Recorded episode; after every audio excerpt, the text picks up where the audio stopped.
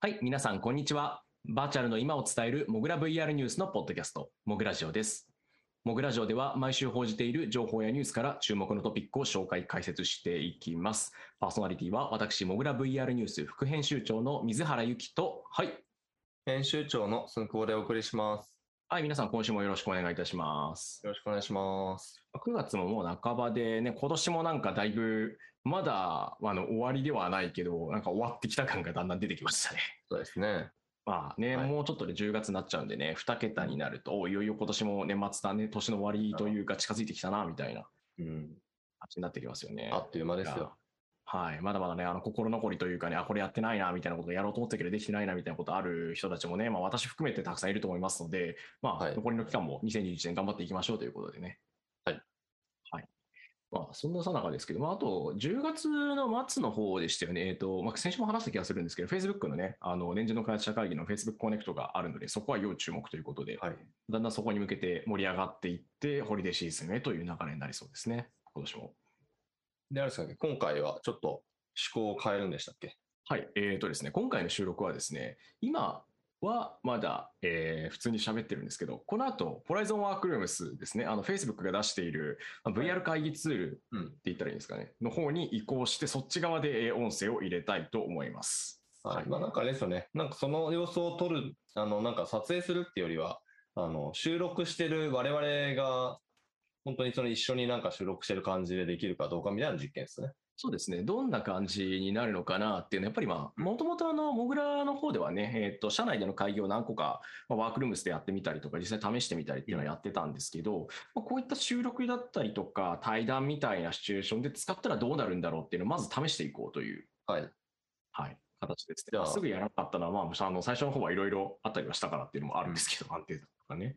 じというわけなので、えーここでですね、ホライゾンワークルワークルームスに移動します。はい。はい。というわけで、えー、ホライゾンワークルームスをね、今使っているというかに、来て、来ているって言い方もあれなんですけど、に切り替えてみました。そうですね。はいはい。まああの、収録されてる皆、まあこの、聞いてらっしゃる皆さんに対しては別に何も変わらないんですよね。あの、同じズーあムそうなんですよね。我々があのどういう、うんその、なんて言ったらいいんでしょう、体験になってるかとか変わってるかっていうところが、をチェックするみたいな意味合いがやっぱ強いので、はい。ということですね。なので、まあ、今、我々は、あの、ワークルームスに2人で入っていて、で、まあ、空間音響が効いてる中で、えーはい話をしていって、なおかつ、まあ、画面共有しながら、えーまあ、今日のネタをね、見ているという感じです。はい。お互いにね、アバターで来てるわけですけど、なんか、杉川さん、前の会議で使ってたやつとだいぶ毛色違うやつってきましたね。で、なんかちょっと、あんま面白みのないアバターにしてて、なんか、みんなこう結構カラフルでいい感じになってるんで、ね。ちょっと自分もどうせならいい感じにしようかなと、ちょっと派手めになるほど、してみましたなるほど。はいはい。でも顔のベースを実は変えていないので、そういう意味ではそうですねイメチェンなんですよ。あの、髪型が変わって、ひげが変わってとか、まあ、あの、装備、装備っていうか服が変わってみたいな感じに多分なってます。装備が変わりました。はい。これだからな。まあ、置いておきましょう。えーというわけで、えーじゃあ今回はホライゾンワークルームスで一緒に画面見ながらやっていきましょうということですね。あの視聴者の皆さんには伝わりにくくて申し訳ないんですけど、後でフリートークということで振り返りをやりますんで、どんな感想だったのかなっていうのはそこで、えーまでお楽しみということでね、お願いします。えーそれではまず今週の1本目いきましょう。こちらでございます。モグラネクストは AR、VR、VTuber を含むアバター領域に特化したリサーチコンサルティング開発サービスです。業界随一のコンサルティング力を武器に、開発、調査、アドバイザリーなど、幅広く企業行政機関の XR の取り組みをご支援しています。モグラネクスト公式サイトより、ぜひ気軽にご相談ください。え、オキュラスクエストプロ関連か最新ファームウェアに記述が発見されるという内容でございます。はいえー一体型 VR ヘッドセットの、まあ、まあ、我々が今これまさに使っているオキュラスクエスト、まあ、2ですね、うんとか、まあ、オキュラスクエストシリーズの、えー最新ファームウェアに、えー開発が噂されているというか、まあ、話がちょくちょく出てきたりはしているオキュラスクエストプロに関連する情報が含まれているのではないかということが確認されましたと。はい。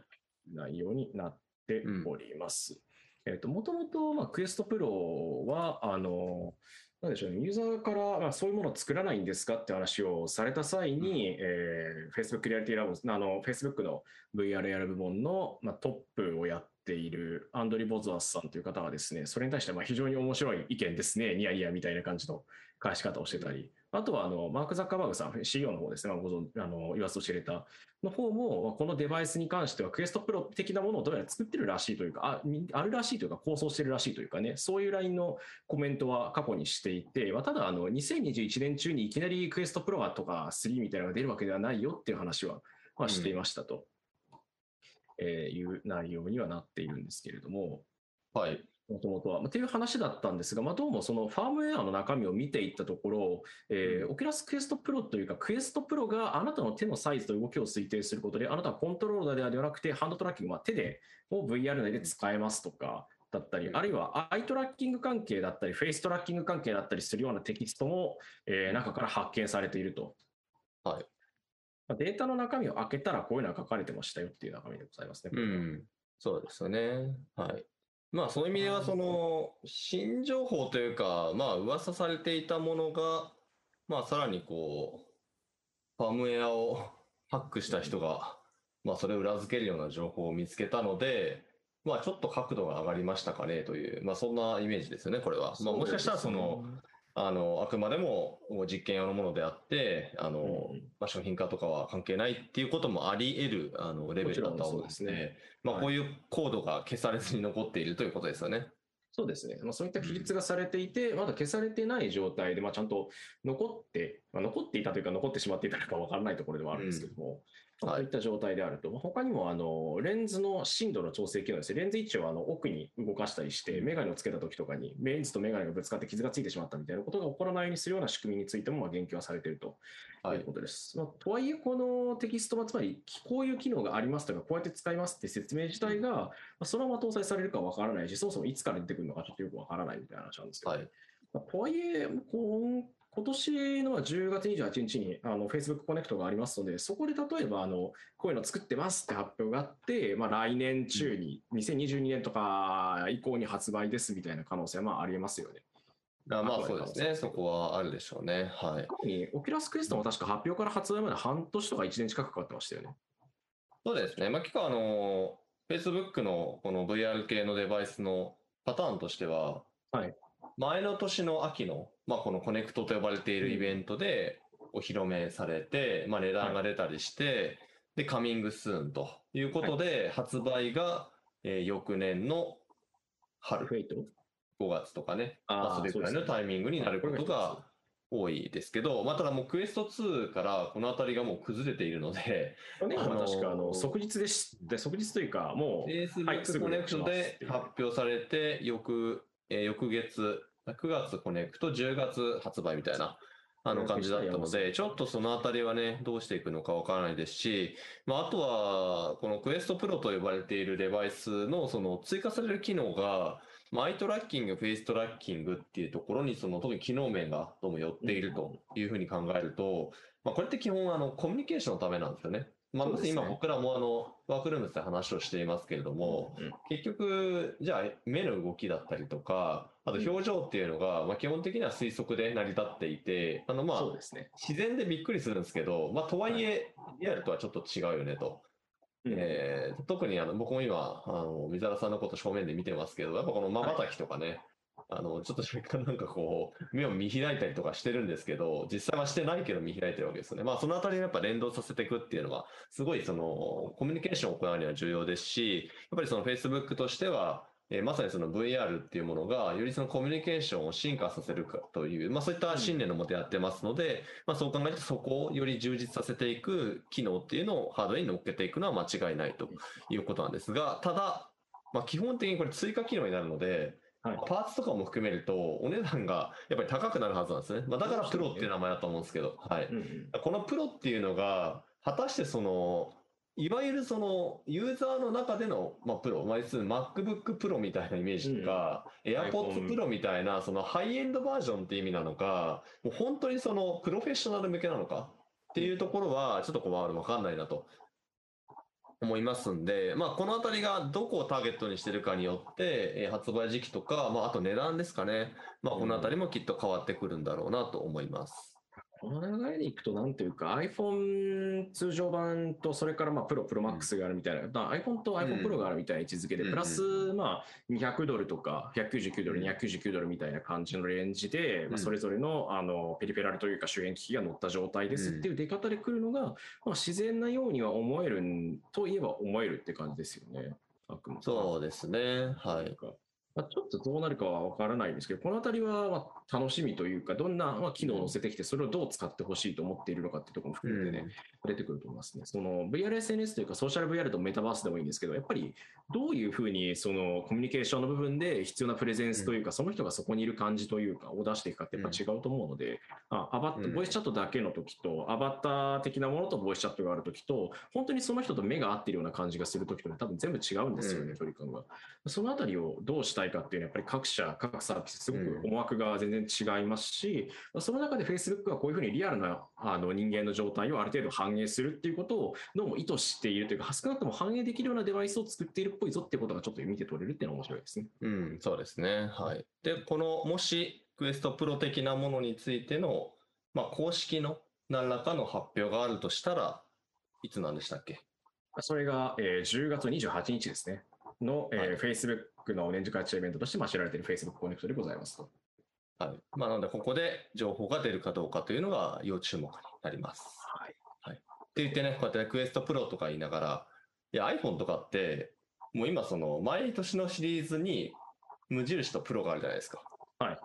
ってことは、クエスト3とクエスト3プロみたいな可能性可能性もあるんですよね。ああ、まあ、それはありえますよね。その毎年ハードウェアを出して、ここは良くなりましたとか、ここ変えましたとかっていうのを、まあ、きちんとその発表していきつつ、その中で、えっと今は確か iPhone Pro ってあのスクリーンが 120Hz の、えっと普通の iPhone は確か60なんですけど、まあうん 120fps、120Hz 対応してて、確か。うんで、プラス、えっと、あれですね、ライダーが搭載されてるとか、まあ、今の iPhone そうですね。まあ、あとカメラの性能が上がうんあの、1個プラスされてるんで、まあ、かなりその写真とか、あの、シネマティックな動画が撮れるとか、まあ、結構そういうのを売りにしてますよね。そのあたりの位置づけになっていくのかなっていう感じはしますよね。まあ、iPhone 自体もそもそもある程度以上派遣的なというか、結構いいデバイスというか、正直他社のフラグシップ級のモデルと同じくらいなので、プロじゃなくても、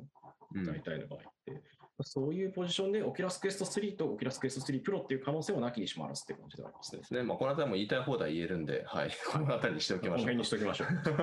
はい、というわけで、えー、 Oculus Quest Pro 関連かということで、最新ファームウェアに記述が発見されました。まあ、どうなるかはさておき、まあ、来月末12 10月28日の、えー Connect には要注目という感じでございます。はい。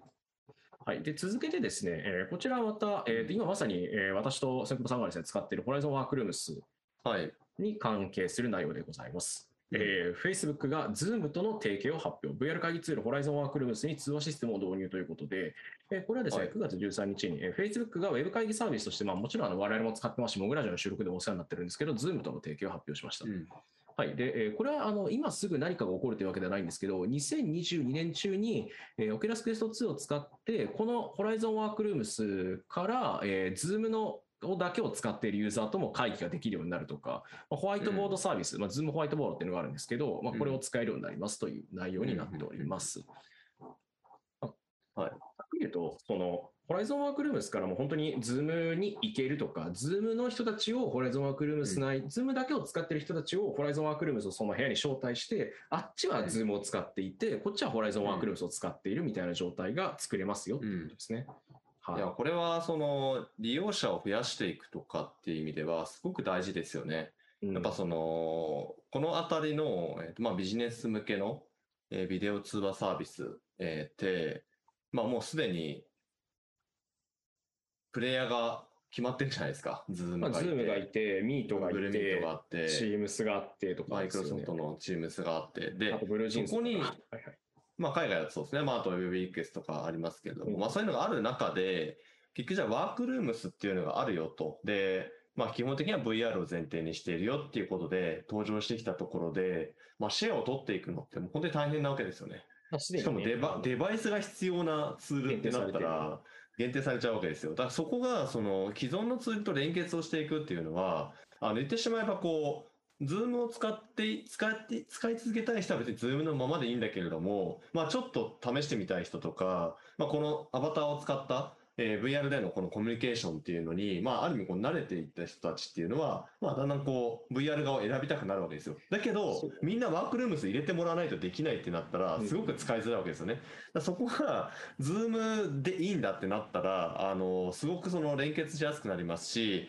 あと、うんまあ、 Zoom のユーザーと Workrooms のユーザーが一緒にやることによって、 Zoom のユーザーが、あ、それいいなってなってくるんですよね。そうですね、それは。ってことは、あの、ユーザーもまあ増えていく基盤ができていくということで、あの、まあ、ちょっと来年から っていうことで、まあ、2022年から、えーまだちょっとあの息の長い話ではあるんですけれども、あの少し、えー大きな動きになるんだろうなと思います。し、要はこの Facebook がこのワークルームスっていうのをかなり、えー重要視しているっていうのがよくわかりますね。これまでのあの、多分、いくつかあの辞めてしまったスペーシーズとかルームズみたいな、うん。えーもうなんか終わっちゃいますね、シャットダウンしますっていうものよりは、まあ、これ本当にユーザー数をあの明確に増やしていこうとしている、えーそういうおそらくまあ内部的にもあのユーザー数の目標値とか多分決めてやっているのはこう間違いないんじゃないかなっていう気がしますね。とりあえず試してみようぜとか、こういうことができるぜっていうフェーズから、実際に使ってもらうにはどうしたらいいかとかっていうところというか、なんていうか、なんていうんでしょう、うんあの、本当に KPI 決めてやってそうな気がしますよね、すごく。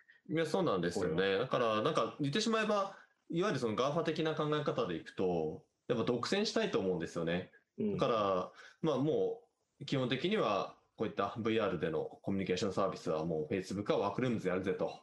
一応その Facebook としてはビジネス用の、えースイートとして、えー Workplace っていう、えーこれまた日本だと全然使ってないですけど、一応その Slack みたいなのがあるわけですよ。うんだからもうそれで行くんだと。そのパッケージで、そのエコシステムに入ってこいよっていうことはいくらでもできたはずなんですけど、まあそこを捨てましたよね。でも早速と Zoom と提携してしまうことによって、今も Workrooms ってこのビデオで見れる機能ついてるじゃないですか。はいはいはい。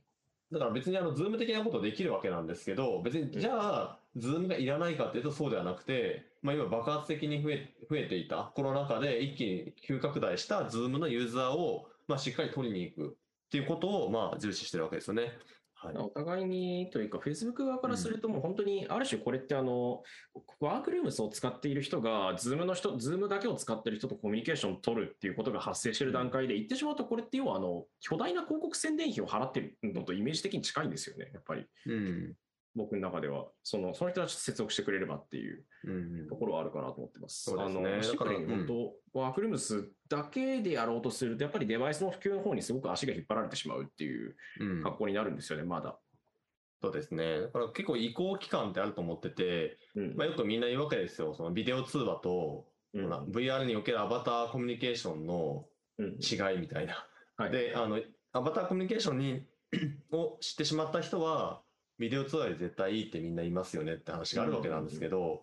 まあ、だんだん移行していくわけですね。そこに気づく人が増えていって、まあ、徐々にそのパーセンテージが上がっていくんだけれども、うん決してそのパーセンテージは1日では上がらないわけなので、数年かけて起きていくってなると、まあ、そこをじゃあ同時に何とかしなきゃいけないとか、まあ、そういう発想って必ず出てくるところを、まあ、抑えに行ったってイメージですね。はい。うん、その通りですね。結局、その、いや、VR 俺よくわかんないしっていうのとか、あといろんな事情でつけられないしみたいな人も当然いるわけなので、うんまあ、。そこら辺もね、あのきちんとあ取り込んでいくっていうか、認知してもらったり、へえ、そういうのがあるんだっていう意味での、まあ、ポジションに取っていくっていうところではね、非常に面白いというか、妥当性のある部分だと思います。これ、 Zoom 側としてはどういうメリットあるんでしょうね。どうでしょうね。まあ、これ、正直その、ズームって今、どんなポジションにあるのかっていうのが、若干その僕も分析しきれてないんですけど、はいはいはい。ただ、コロナ禍で一気に需要が増えて、ただ、いわゆるその、もうシェアの取り合いっていうのが一旦落ち着いてしまった状況だと思うんですよね。今更そのリモート会議ツール社内に入れようって、今から言い出す会社って多分もう少ないと思うので、そういう意味では、一旦その、まあ、各社のそのツールがこうどんぐらいのシェアなのかって決まった中で、まあ、言ってしまったここから先はもう奪い合いですよね。うん。 Zoom、Teams、Meet あたりがもうシェアを奪い合うという状態にどんどんなっていってるはずなので、という意味では、えーまあ機能を増やしていく。えーよりその、まあ、 Zoom でできることを増やしていくっていう。まあ、今、 Zoom、えー去年ぐらいからでしたっけ？あの API も開放したりして、その外部のアプリ連携、アプリストアみたいなものを増やしたりとかしていってると思うんですけれども、あの、まさにそれの一つですよね。だだから、 Zoom のエコシステムは、その Zoom だけではないんですよね。なので、えーまあ、いわゆるその Facebook のこういうアバターコミュニケーションツールとも連結をしている。まあ、そういうズームですよというあの持っていき方なんだと思いますね。はい。だこれが各社他がどうするかわかんなくて、マイクロソフトとかは囲い込みのはずなんです、絶対。オフィス36 365なんで。うんどっちかっていうと、Teams っていうのが普段のえー Word、Excel、まあ、あと Outlook、まあ、ああいったその企業内で使われているオフィスの延長で Teams っていうツールが使えて、えーしかもそのオフィス365のまあ一つになってますと。うんうんだからもう一貫して使えるんですよっていう、あのあちらはあちらでもう、あの、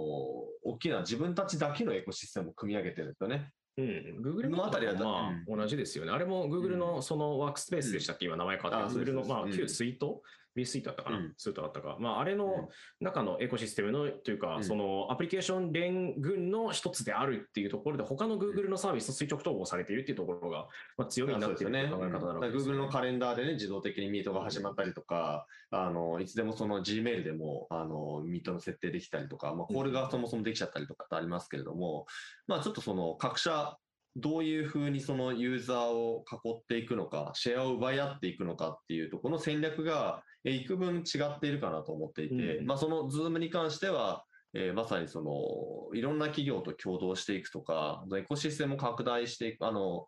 えー提供側のエコシステムですね、を拡大していくっていう方に行っているので、まあ、こういうあの Facebook との連動が出てくるのは、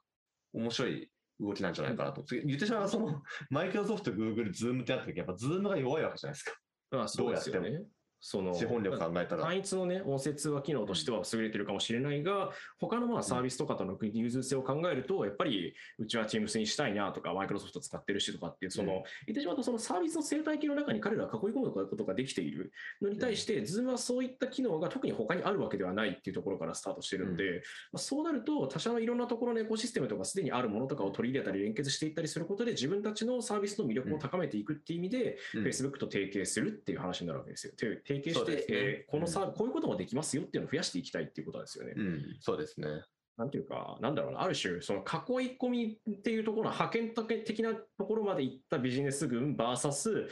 まだそこまで行ってない、進行というにはちょっとまだだいぶ前からあるわけだけど、まあ、今、もう一回勢いに乗ってきていて、いろんな領域を作ろうとしている、えー、Zoom っていう、まあ図形、図式にも見えなくもないという話なんですね。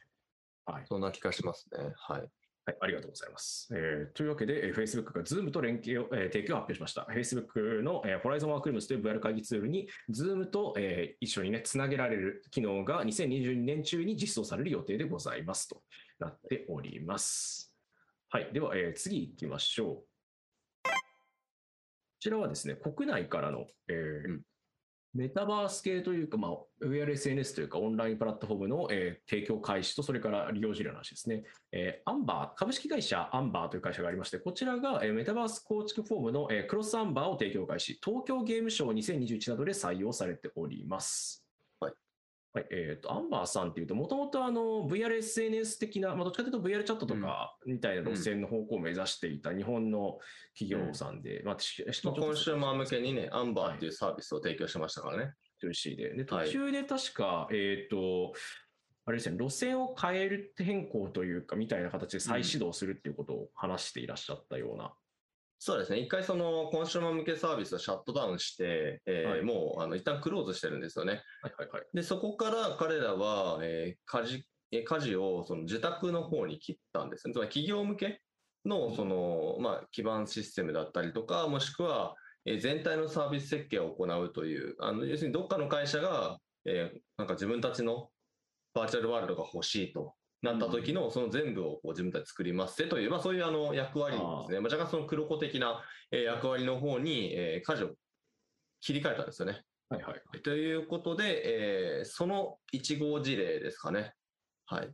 で、これがまあクロスアンバーっていうそのプラットフォームをまあ提供開始しているのと合わせて、これを使って、えー東京ゲームショウですね、日本というか、えーアジア圏ではほぼ最大規模の、えーゲーム関係のて日本一っていうか展示会っていうか、まあ、一般ユーザーも入れるんですけども、の、うん。えー VR でできますって、まあ、東京ゲームショウ VR っていうのは今年開催されるんですよね。VR 上というかオンライン上で。VR、えオキュラスクエスト2だったりとか、リフトだったりとか、クエストとか、あとバイブとかから体験できるうんえーものがスタートしていて、でそこで、えこのクロスアンバーが採用されていますという内容になっております。マルチデバイス対応、スマホ対応も将来的にはやりますせといううん中身ですね。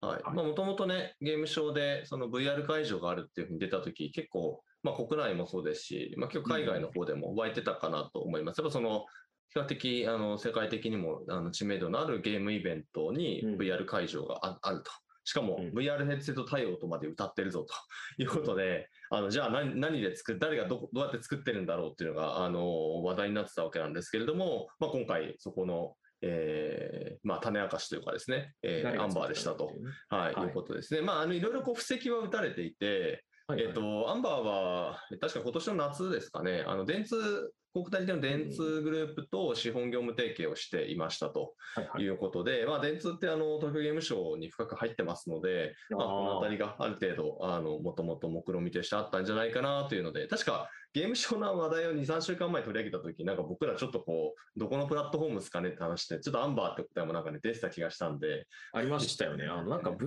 チャットとか、まあ、ハブズとか、あと、うん。まあ、VR チャット商用とかうんまあ、とかクラスターとか、まあ、あとアンバーとかありますよねとか、他のサービスもあるよねって話をしてたんですけど、はい。その時にどうもなんかこの光の反射の仕方の部分なんかアンバーっぽいなみたいな話とか、ワールドの組み方が。当初のあのアンバーの、えーっとなんだイメージ画像とかのやっぱり組み方が中央にすごく象徴的なものと空間みたいなのと人が入れないけど、象徴的なオブジェとかタワーみたいなのを立てて周りに円形のワールドを作るっていうのがすごい多くて、あのコンセプトアートとか見てる限りだとそれっぽいなと思ってたんですけど、うん。まあ結果的に、あのその辺はあ合ってたというかそうだったねっていう話になってますね。うんはい。コンセプト設計、体験設計、空間設計、それから基盤開発の担当をしていますと。はいいう内容になっております。そうですね。なので、まあ、あのまあ、今回、その新しく出てきたプラットフォームになるわけなんですけれども、まあ、東京ゲームショウの VR 会場、確か無料でアクセスできるということなので、はい30日え早速、その多くの人がね、体験できる形でお披露目されるということになります。なので、まあ、実際、まあ、プラットフォームってたくさん立ち上がってるわけなんですけれども、どうなのというのに関しては、まあ、このクロスアンバーは、えー東京ゲームショウの VR を体験してもらえれば、どういうものかっていうのがよくわかりますよと。いうことですねやっぱりこの手のあのメタバースっていうとあれですけど、まあ、マルチプレイかつリアルタイムだったり、まああとコミュニケーションどういうふうに取れる仕組みになってるとか取れないのかとか、あと,、えー、とどれくらい人数が同時に参加できたりとか、まあ、インスタンスとかいわゆるワールドの分け方ってどうするのかみたいな、まあ、言ってしまうとあの、よくある MMORPG とかね大量にあの同じその部屋というか場所あのマップ上に1万人とか入ったりすると死ぬほど重くて大変なことになってしまうんで、まあ、サーバーを例えば分けて同じような空間だけどコピーをいくつも作ってああなたはあのうん。こっちのサーバー今いっぱいだからこっち、こあなたはこっちっていうふうに分けてるわけですよね。うん。あれみたいな、まあ、どういう作りになるのかっていうのはちょっと気になるところですね。インスタンス的な分け方ちゃんとする,、するんだろうけどっていう。うん、そうですね、まあ、同説人数どうするのかとか、あと、まあ、音節はできるっていうことなんですけど、まあ、どういうふうな感じになってるのかとか、まあ、そもそものね、その体験のクオリティみたいなところは、えーまあ、実際のものを見て、僕らも、あの、はいチェックしようかなと。まあ、これ、無料で入れるんで、気になる方はぜひチェックした方がいいと思います。イベントものなんで、期間限定で終わっちゃいますから、そうですね。まあ将来的にね、どっかで公開しっぱなしになることあるかもしれないですけど、やっぱりにぎわいってその瞬間がやっぱりピークというか一番だと思うんで、当日自体が。そうだね。アーカイブはアーカイブでしかないですからね、あくまで。もちろんはいアーカイブがあるって大事なことなんですけど、とても。うんはいえーこのですね、TGS2021 の前 VR 会場は9月30日から、確か3日だったか2日だったかまでかな、えー10月のオープンしているらしいので、たった4日間ですか？確か4日、3日ぐらいですね。確か TGS 自体がそれぐらいだったはずなんで、まあ、ぜひ皆さん行ってみてください。あの、あと、これとは別に、あの、ハブズというかをカスタマイズして作った NTT さんのドアっていうプラットフォームがあって、そちらで作られているバーチャル会場もあるっていうことなんで、まあ、比べてみると面白いかもしれないです。こちらは違いとしてはあれですよね、ブラウザなんですよね。確かそうですね。ベースブラウザからいけて、で、こっちのアンバーさんのやつは、PC 限定だっ。たかな？え ?PC っと一体型ヘッドセット限定ですね。はい。なので、言ってしまえば、その VR 会場っていうのの、そのハードルなんですよね。だから、まあ、いくらそのアバターで入れたらいいよねっていうことではあるんですけど、まあ、ブラウザで入れる方がシームレスでいいよねと。ただ、あの表現としては、まあ、若干プアになる、えーということで、あの、がっつりと作ってあるのは、アプリ版ですということで、PCVR もしくはクエストで頑張ってねと。一方で、あの、もうちょっとライトに楽しみたいという方に関しては、そのドアを使ったブラウザ版があるよという形になってますね。はい、PC、はいドアを使ったあのゲームフローとスカイっていうところが、えー PC ブラウザ、スマホブラウザと、あとクエストのブラウザから、まあ、なんで、ハブスであの VR っぽい、WebVR 的なやり方、え WebXR というかで入れるってやつで、もう片方のゲームフロートの方は VR と、えーというか VR スラッシュ、オキュラスクエストスラッシュ、あと Windows と Mac っていう形になってるってことなんで、まあちょっとこの出し分けをしつつ、まあ、あとどれくらい人が集まるのかとか、どれ、どういう感じになるのかっていう、まあ、データを集める目的もありそうっていう感じですね。出し分けをそうですね。いやーでもなんか、随分お金かけてそうですよね、全体的に。そうですね。いやー、だいぶがっつりとね、まあ、あの、まあ、世界に誇る東京ゲームショウなんで、そこは妥協せずよ予算をかけてくださったんだろうなと思いますけど、だからこそその、どうなるのかすごく気になるところではあります。あとちょっと最後に、うん、あ、うんはいどうぞ。あどうぞどうぞはい。はい、ちょっと話題若干変わっちゃうんですけどいいですか？はい。はいあの今回のそのクロスアンバーというのが、じゃあその、すごい新しい発想でなんか出てきたものなのかっていうと、まあこれはもう去年の、えっとまあ、コロナ禍スタート以降、あの非常にたくさん出てきている、えーまあ、メタバース構築というか、まあ、バーチャル空間系のサービスですね。まあそちらと基本的にはもうガチンコで競合していく、その選択肢が一つ増えるだけですね。はい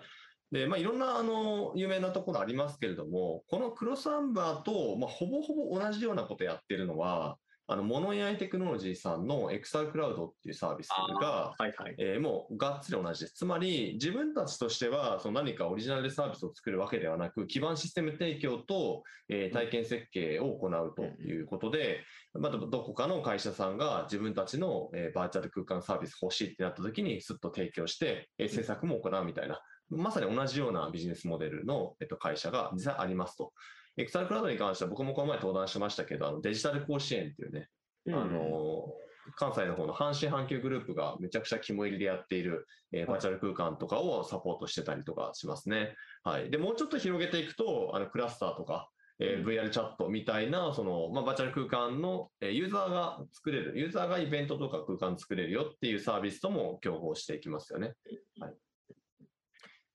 そのあたりと明確にね、ぶつかってきそうな気配はしますよね。というか、まあ、ももろにぶつかってますよねって話もあるし、あと、なんでしょうね、この手のやつを聞いてると、僕はあの90年代とか2000年代にあった、あの、うん。ホームページを作る会社がめちゃめちゃたくさんできてた時期のことを思い出すんはいですよ。はいはいはい。あの、まあ、ホームページ作りますっていうと、まあ、当時あの、ホームページビルダー的なものももちろんあるわけなんですけど、うんドリームイーバー的なやつとか、あの、ただ、その中でも本当にホームページ作りますって言って、PC1 台と回線だけ引いてきて、キーボードとマウスとディスプレイがあって、だけで、まあ、成立してる業態っていくつかあったんですよ、言ってしまうと。はいはいはい。かつてのももっと牧歌いあのウェブがもっと牧歌的だったというか、まだフロンティア味が強かった時代のね、ウェブ、うん。まあみたいなものとちょっと似てるところあるなと思っていて、まあ同時にそういったビジネスが生まれてくるっていうのは、そこに対してあのある程度以上の期待感とか、あるいはあるいはそのバーチャル空間サービスみたいなものが今後のスタンダードになるからみんなでやろうとか、まあ、それこそあのフロンティア感みたいなのやっぱりあると思うんですけど、同時にこれってすごい勢いで真っ赤になるんですよね、海が。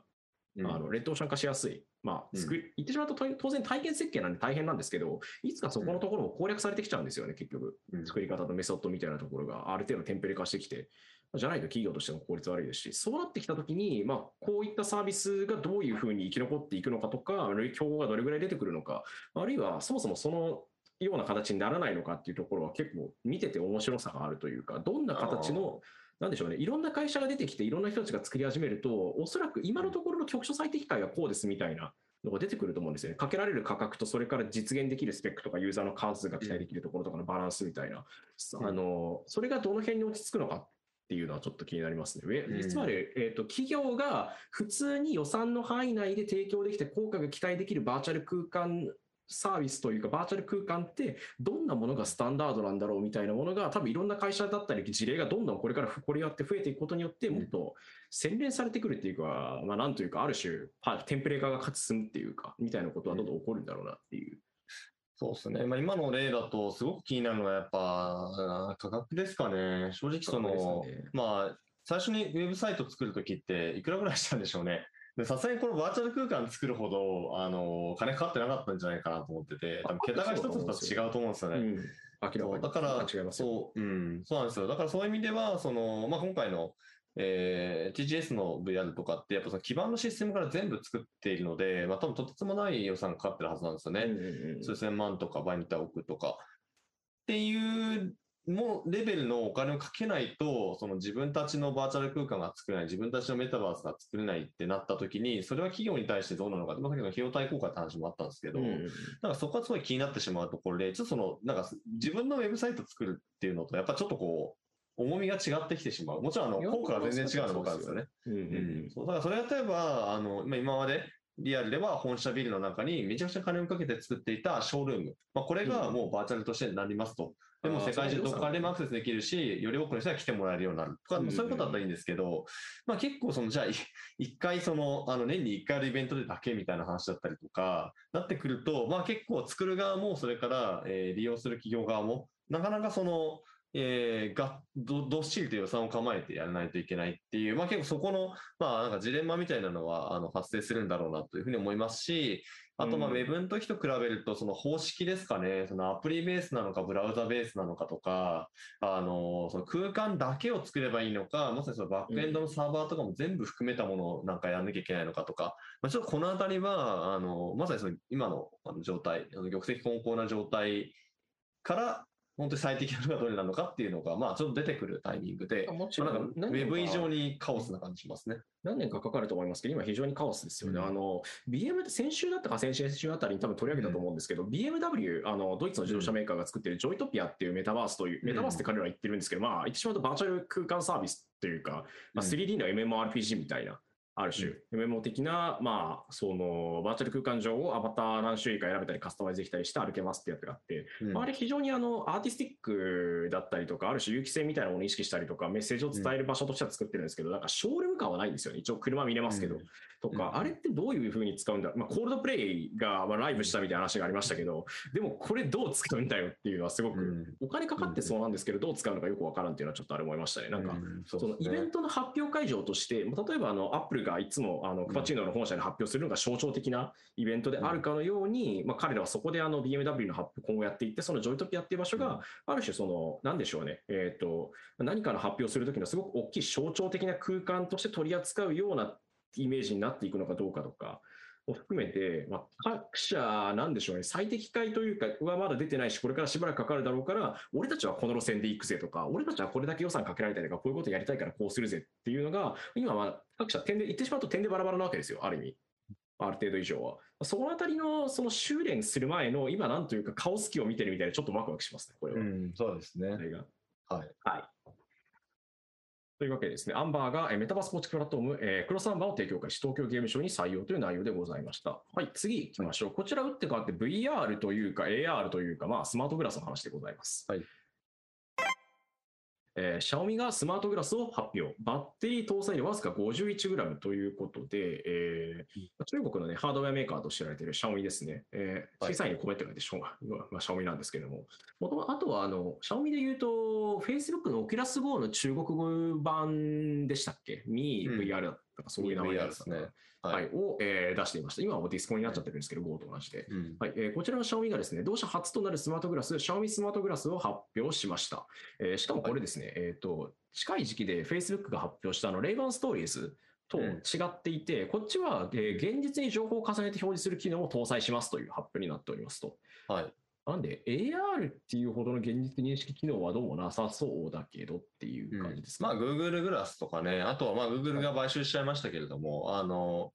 フォーカルズとかね、はい、あのあたりと同じですよね。あんまりこれ、その、本当にそのスマートグラスっていう言葉によってなんか全てが今含まれてるんで、すごい分かりづらいんですけど、あの、じゃあ AR っぽくてちゃんと映る機能があるんだよな、すげえなっていうふうに言うと、これまた間違いで、あの、例えば、えっ、と、公開された情報ベースで見ていくと、まず表示は全部緑色ですね。あ、一色だけなんですね。一色だけです、これ、はい。はいはいはい。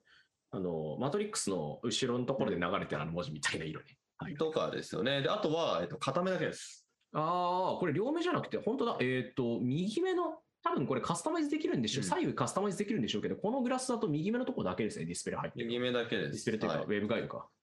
そうなんですよ。なので、まあ、だいぶその、なんでしょうね、えー本当にそのスマートグラスですね。あの、ちょこれは、あの、スマートグラスっていう名前で各社いろんなもの出してるんですごい分かりづらいんですけども、あの、結構えっとイメージしやすい、典型的なスマートグラスかなと。なんていうか、あ、失礼、えーちょっと今、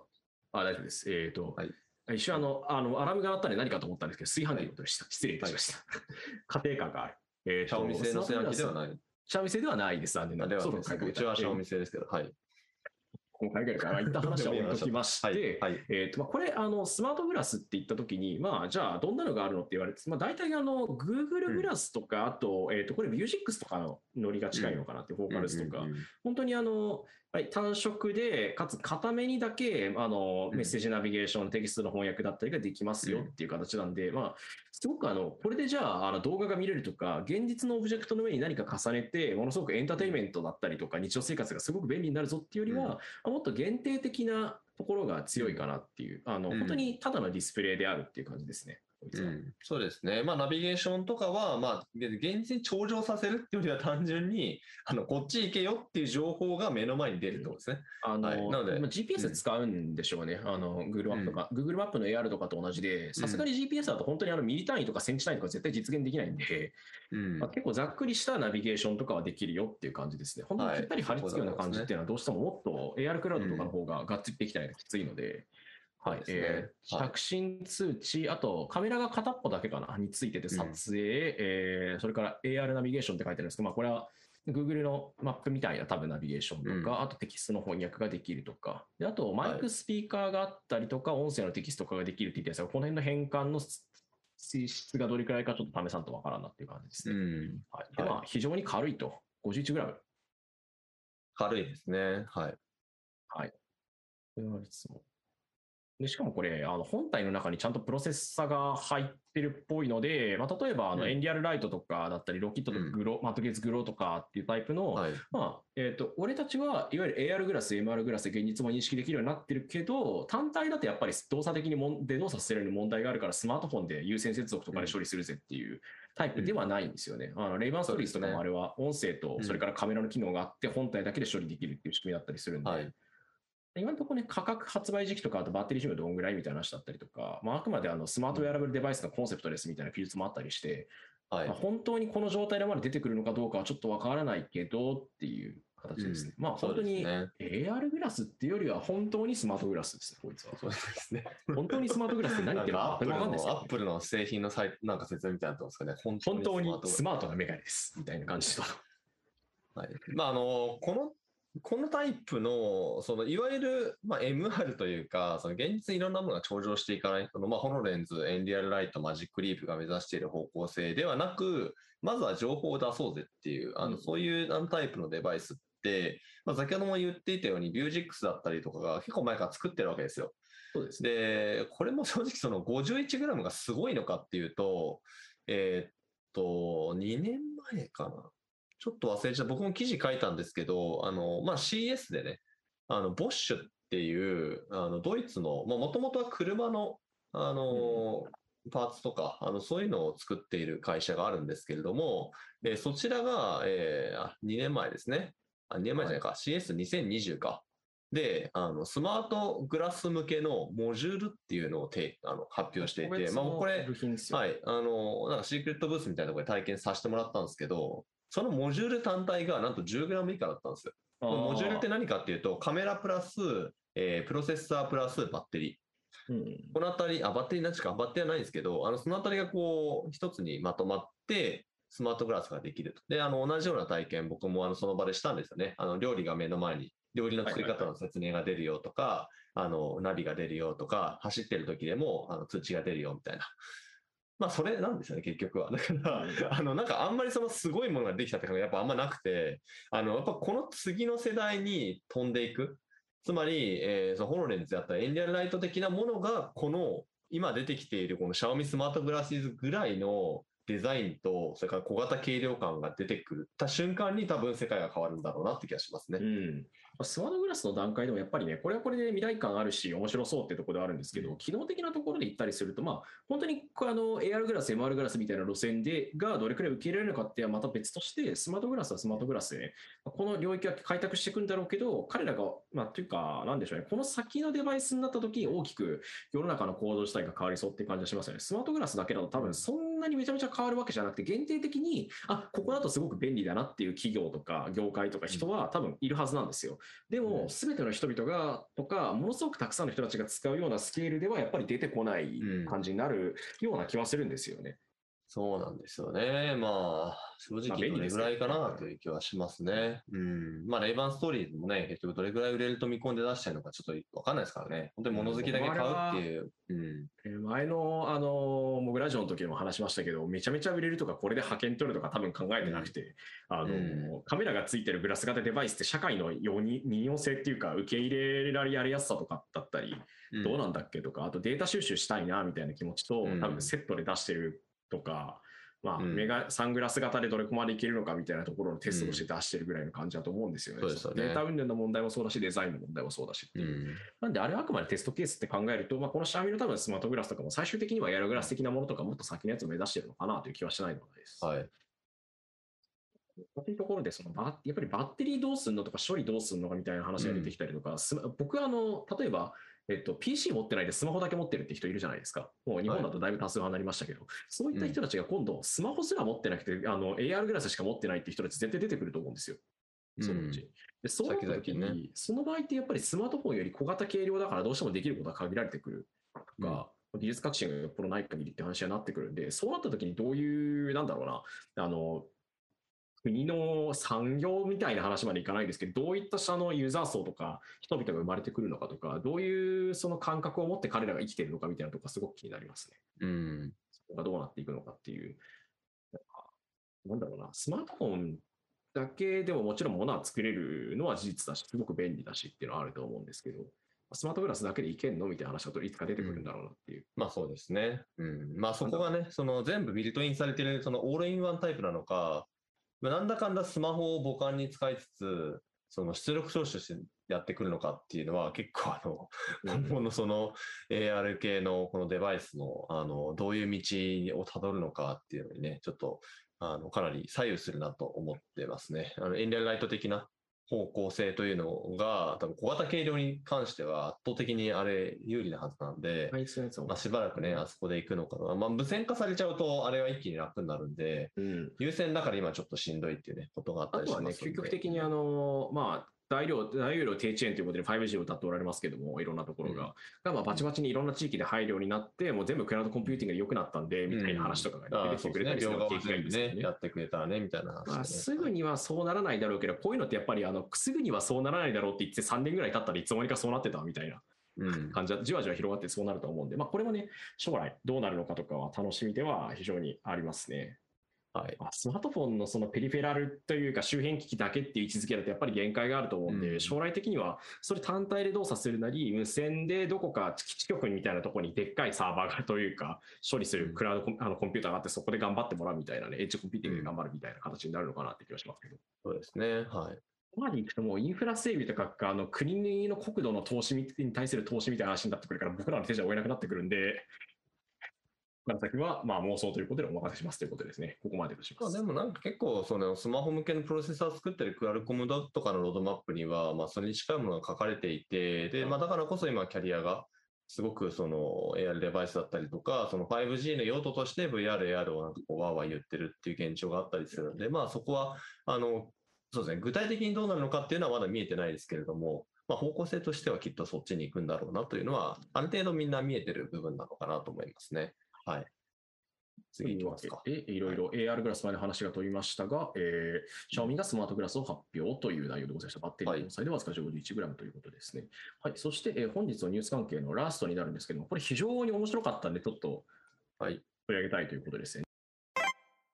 寝ながら利用できる VR デバイス、ハーフダイブが発表、クラウドファンディング準備中ということで、ハーフダイブ、ハーフはあの半分でダイブは、えー飛び込むとかの方のダイブですね。うんハーフダイブが発表されました。まあ、これどういうデバイスかっていうとですね、えうんー寝たままで使える。というか、寝たままでの想定が使用されているっていう、まあ、ちょっとど画像とか見てもらえば分かるとは思うんですけども、まあ寝た状態で使えるような、その枕のようなえーユニットがあって、それからそこにまあ頭を収めて、でヘッドセットを顔に近づけて、そのヘッドセットというか、メガネの部分ですね、メガネというかはいレンズ部分を、ディスプレイ部分を顔に近づけて体験します。多分これ、首をある程度触れるような設計にはなっていたりはしますと。えー11月6日からクラウドファンディングで支援者募集開始。価格は、えーベーシックモデルというものが8万円からっていうことなんですけども、これ非常に面白い。寝たままで使うことしか想定されていないデバイスっていう、はい。うん。まあ、ありそうでなかった感じの発想ですね。意外となかったですよね、これ。うん。日本の会社なんですよね、作ってるの。はい、えっ、と、ダイバー X っていう会社が制制作しているデバイスなんですけど、ここすごいことにですね、あの CEO と,、えー、と CTO だったかな、両方とも19歳へえで、まあ、非常に若い方が、かつうん出してきた。まあ、若いからどうだっていう話では全くないんですけど、あうん。というか、そのレベル感で起業できる、レベル感というか、そういう年齢で起業できるんだっていうこと自体が僕は、あの、なんというか、うんある種、最近、あの、N 校とかだったりの方から、18歳の起業家の方とかもガンガン出てきたりしてて、あまあ、最近いますよね。ね。高校生起業家とかもいたりするんで、まあ、なんかそこはそうなんだろうなと思うんですけど、結構そのハードウェア系で、あの、まあまあ、スマホアプリとかね、その、コンテンツ系アプリケーション系、アプリケーション系ならなんですけど、今回は、あの、ハードウェア系ということでね、あの、かなり、なんかそういう期待したいですよね。ハードウェア系でってところ。しかもこれ、やっぱ面白いん、すごく面白いんですよね。あの、うん。まあ、どういう、じゃあそもそも寝たままで VR を使うってそんな特殊な用途しかないじゃんみたいな風に言われるかもしれないんですけど、まあ、一般的なその VR セットとやっぱり違っていて、最初から寝ながら使うっていうことなんで、あの、言ってしまうと重量をあんまり気にしなくていいんですよね、これ自体が。うん。枕と一体し、枕的な形の、その、このおそらくコンピューティングユニットと一体化している形になってるのかな。はで、うん。えーまあ、それゆえに、つまるところ、そのデバイス自体のサイズとか重量みたいなものをあんまり気にしなくていい。なぜなら頭にかぶって頭で重量を感じることがほぼないからであるっていううんところで、まあ、トレードオフを取っているっていう形になってます。はい開光学系のところも、まあ、視野角、これおそらくうんな体格で最大134度っていうことで、まあ、かなりでかいとか、まあ、10レンズ10枚使いましたとか、可変商品って書いてありますよ。はい、え火炎焦点もこれた搭載しているモデルがあるそうです。あの40万円ぐらいするんですけど、うん。そっちは。で、えーそれからいろんなところにえースピーカーを、まあ、寝ながら、言ってしまうとあの大型の筐体の中に頭を埋めて体験しているような形にもなるので、うん。大型ってことでもないですけどね、まあ、そこで、えー没入感があるサウンドを提供できますとか、うん。他にも、えークラウドファンディングのアドオンで風フィードバックとか、ワイヤーを使って力触覚とか、あと振動フィードバックとか、ハプティックのフィードバックも頭とか周辺にも出せますと。うんいう仕組みになっているのと、あとはこの足コントローラーっていうのが非常に面白いんですよね。うん。仕組みの傾きによってアバターの動作を、えーエミュレーションして寝たままでも歩くようなだったりとかしゃがむとかの身体の動作表現ができますっていう。で独自ドライバーエミュレーションによって新 VR コンテンツ既存のものに対して互換性を持たせますという内容になってます。ハンドコントローラーは9月末に情報公開をするっていう感じなんですけども、まあ、非常に面白い。これは本当に。これちなみに一体型なんですか、こちらは。違うっぽいですね、これ。えっ、と、拡張、ちょっと待ってくださいね。拡拡張フィードバックモジュール、今後集めてるモジュール等々が、多分これ PC は別かな？見た感じだと、そうか、これ、うんコンピューティングユニットがあるわけじゃなくて、別途ですね。失礼しました。おそらくこれは、別ですねあ SteamVR 対応って書いてあるんで、まあ、要は PC とつないで、まあ、利用するってことですね。そうですね。で、寝てる時専用のまあ設計と、それからディスエイトセットのまあ作りだったりとかを実現しますっていうところですね。うーん。あ、これかなり面白くて。うん、まあ、いわゆるあの、ソードアートオンラインでいうところね、そのナーブギアの使用風景みたいなのから、あうんのある程度その原風景があるのかなとは思うんですけれども、そうですね。ナビギア的なところがやっぱり影響を受けてるんです。そうですね。まあ実際その、ちょっとこれやったことがないので、あのややるというか、あの実際にあのやなんか体験させてもらうとか、と話を詳しく聞いてみたいなと思うんですけど、うんその寝たまま、その姿勢が要は地面に対して水平の状態じゃないですか。はいそのまま、その普通に立った状態の VR 体験ってするとどんな感覚になるんでしょうね。気になるんですよね。あの、これって、うん。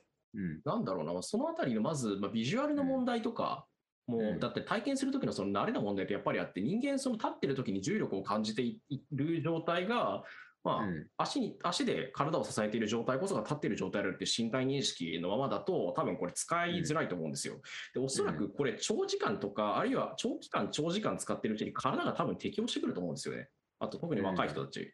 うんあのうん可塑脳の可塑性というか身体も含めて感覚の可塑性が高い人たちっていううん。はおそらくそのあたり変わってくるはずなんで、多分、んあの、40代とか50代の人とかだったりからすると全然わけわからんかもしれないけど、うん。とかこれをやってる人にはわかるみたいな感じになっちゃうんじゃないかなって気がしますね。まあ確かに書いてありますね、この、しあの横になっている姿勢で立っていると錯覚させることのできる装置。こちらはすでに開発を進めているということで、まさに今僕が言った部分は、えーまあな何らかのその、まあ理論的な理由を持って作ろうとしてるんですね。うんこれ最終的には寝転がってる状態でも全く違和感が感じないタイプの人、人間というか生き物が誕生すると思うんですよね。あの、これあの、Facebook、これ、これマジの話で、Facebook があの、近電型のリストバンドでコントローラー作りますみたいな話してたじゃないですか、前。あの、うん。ハンドトラッキングの。あれの時にあった、あの、まあ、もしかしたらだけど、将来的にこの振動っていうものが直接か、と絵文字みたいなのとか感情をつなとの紐付けができたりしたら、あの、俺らって実は音声言語を使わないでも振動だけで感情とかイメージを伝えることができるんじゃないのみたいな話をしていたのに多分近くて。うんうんうん。だから、それと近くて人間多分かなりいろんな環境に対する慣れってものすごいあのできちゃう生き物なんで、多分この状態でも平気で暮らせると思うんですよ、VR 上で。うん違和感感じずに。まあもちろん慣れが必要なんですけど、それは。はい多分1年とか半年とかやってたら、寝転がったままでも立ってる感覚が得られて、逆にた逆に立つと、あれなんか変だなってなる可能性はあはいるかもしれない。はいはいはい。なんで、確かに長時間プレイした後の感覚やばそなんていうか、あの違う種類の人間を生み出す可能性があるっていう点で僕はすごい面白いと思ってます。う。うんあと難点があるとしたら、まあ、これがそのどんな使われ方がどれだけ長時間体験されるかにやっぱり寄ってきてて、まあ、例えばですけど、本当に VR の中で仕事も全部完結するし何でもできるぜってなった時にこれだと人間の体は多分あのフレイルが起きて耐えられなくなるので。要は、えっ、と、コロナフレイルとかありましたよね。えっ、と、おじいちゃんとかおばあちゃんが外に出歩けなくなったせいで足腰がめちゃくちゃ弱くなって衰弱していくっていう。みたいな話とかの多分密接に結びついてくるんで、まああとはうんよくあるやつだと、この、こういった寝たきりの状態で、えーロボットとか AI にお世話されているけど、体は定期的に動かさなきゃいけないから、マシンからの支援を受けて運動だけするみたいな描写が SF でされたりするんですけど、まあ、そこら辺の解決というか、みたいなところはありそう。長時間使うのであれば。うんまあ、短時間1、2時間ぐらいだったら多分どうってことないでしょうし、寝る前にあのそれこそ VR 睡眠みたいな多分想定して作ってると思うんですけど、これ。うん的なところで使う範囲だったら全然問題ないかなという気がしますね。人間の身体を多分、身体というか人間の認知感、認知自体を組み替えちゃう可能性はある。これをずっと使ってると。うんそれが面白いところでもあるし、同時に多分これを使わない人たちとか、もっとあの老齢世代とかだったりからだったり、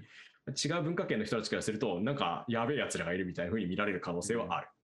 そうですね。まあなんかそういうのもありつつ、なんか社会的にはね、なんか寝たきりの人とかね、まさにその高齢者だったりとか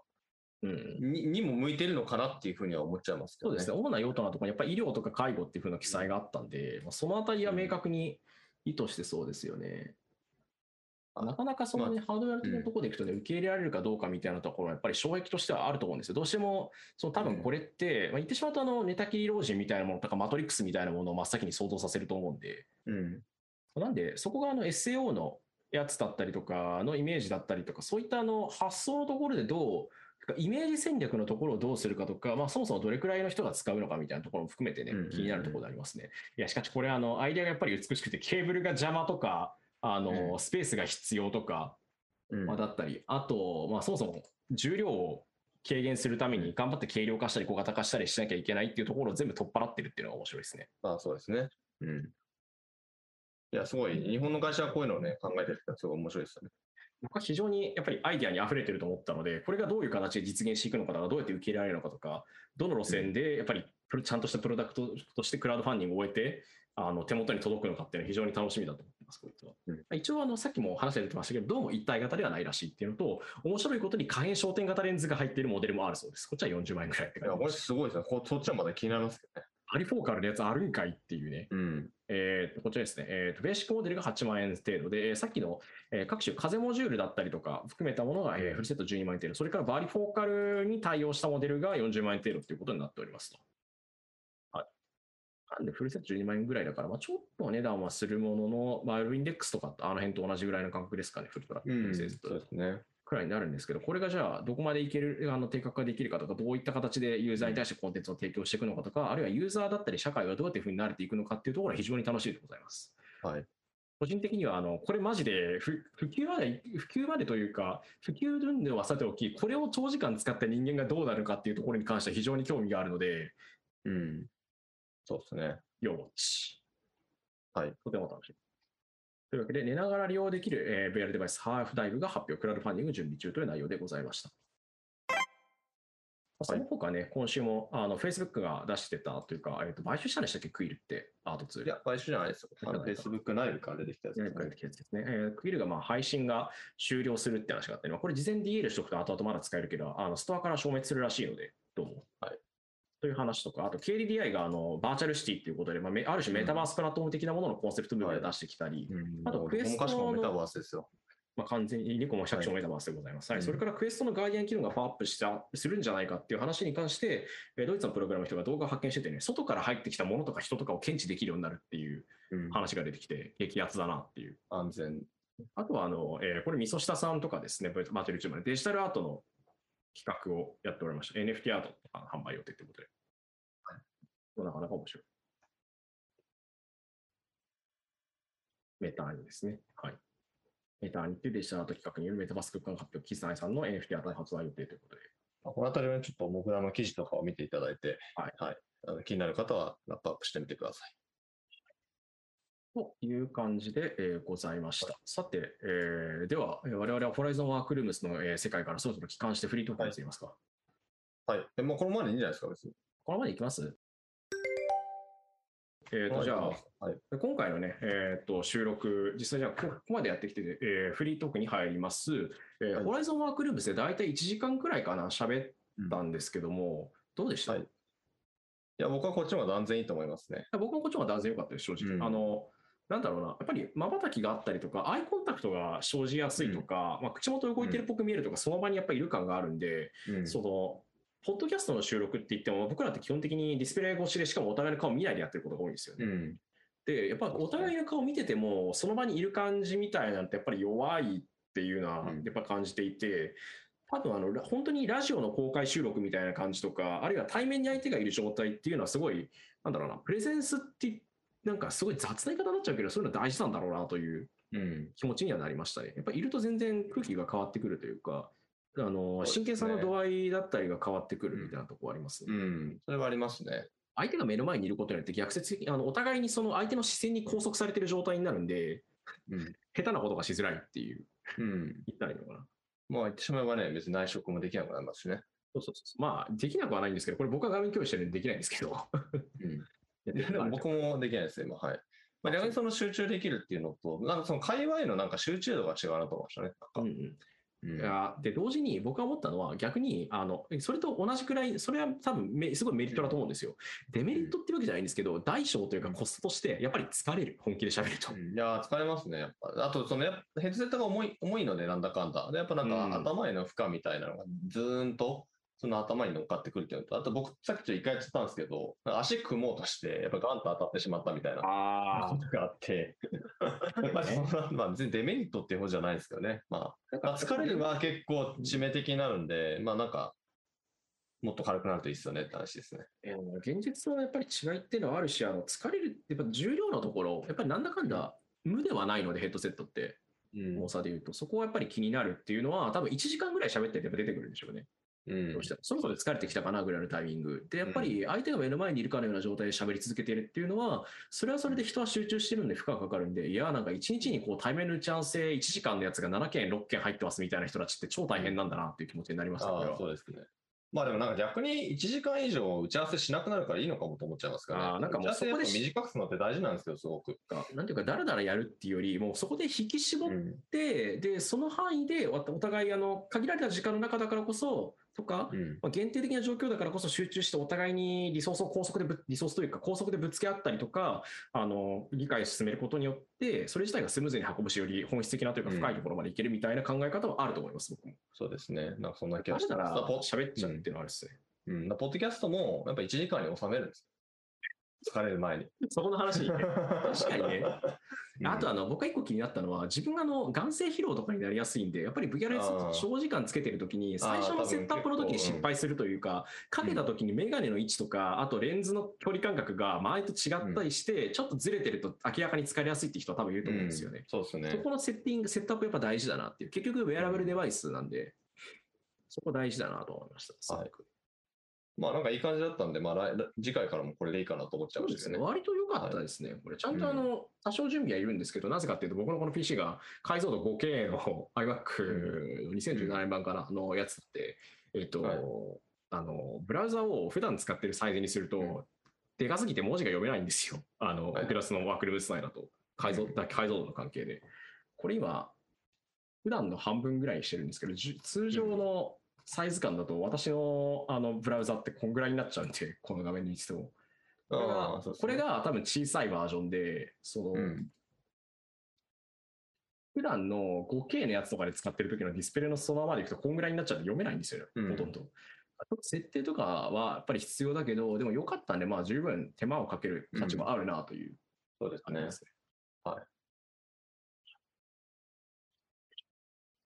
というわけで、えー、オキュラスのね、てかオキュラスじゃない、Facebook の、えー、ホライゾンワークルームスでやりましたけど、やっぱり集中、うん。集中できるし、まあ、相手がその場にいる感じはする、まあ、結構真剣に喋るだけの機会が生まれるんですけど、一方でやっぱりあの、まあ、重さは気にならないといえば、えー、と完全に気にならないっていうのはやっぱりちょっと嘘になってしまうので、もうちょっと軽くなると嬉しいとか、そうですね。まあ、ちょっとね、ぶ物ぶつけちゃうとかもあるし、まあ、あと、なんかいろいろあるな、まあ、デメリットというか、コストは少なからずあるけど、得られるメリットも結構大きそうだなっていう感じですね。うん。ねこれはありだなって、やっぱり。ありです。前も会議で1時間ぐらい使いましたけど。いや、でも会議じゃなくても、ポッドキャストでもそうですけど、1時間喋り通しってお互いやってても疲れますね。まあそうなんですよ。そもそも。それが限界なんですよ。あ多分我々はヘッドストラップ、エリートヘッドストラップ、エリートストラップにした方がいいですああ、そうですね。買っとくか。いや、僕、いまだに通常版のやつでやってるので。よ。うん。ちょっとしんどいかもしれないですね、頭が。いや、というわけで、えー第60回、60回ですね、はいのモグラジオ、そうですえーここまでとなります。えーはいホライゾンワークルームスでポッドキャストはあり。でもちょっと疲れるけど、集中して話せるのがいいところでございますという感じですかね。はい、えーというわけで、モグラジオね、第60回、ここまでとなります。えーパーソナリティは私、モグラ VR ニュース副編集長の水原由紀と、はい、編集長の寸久保でお送りしました。あはい、皆さんありがとうございました。りがとうございました。またね、バイバイ。イ。手を振っても分かんないわけなんですけどいや、振。ってもわからないわけでござい。じゃあ今週は以上となります。はい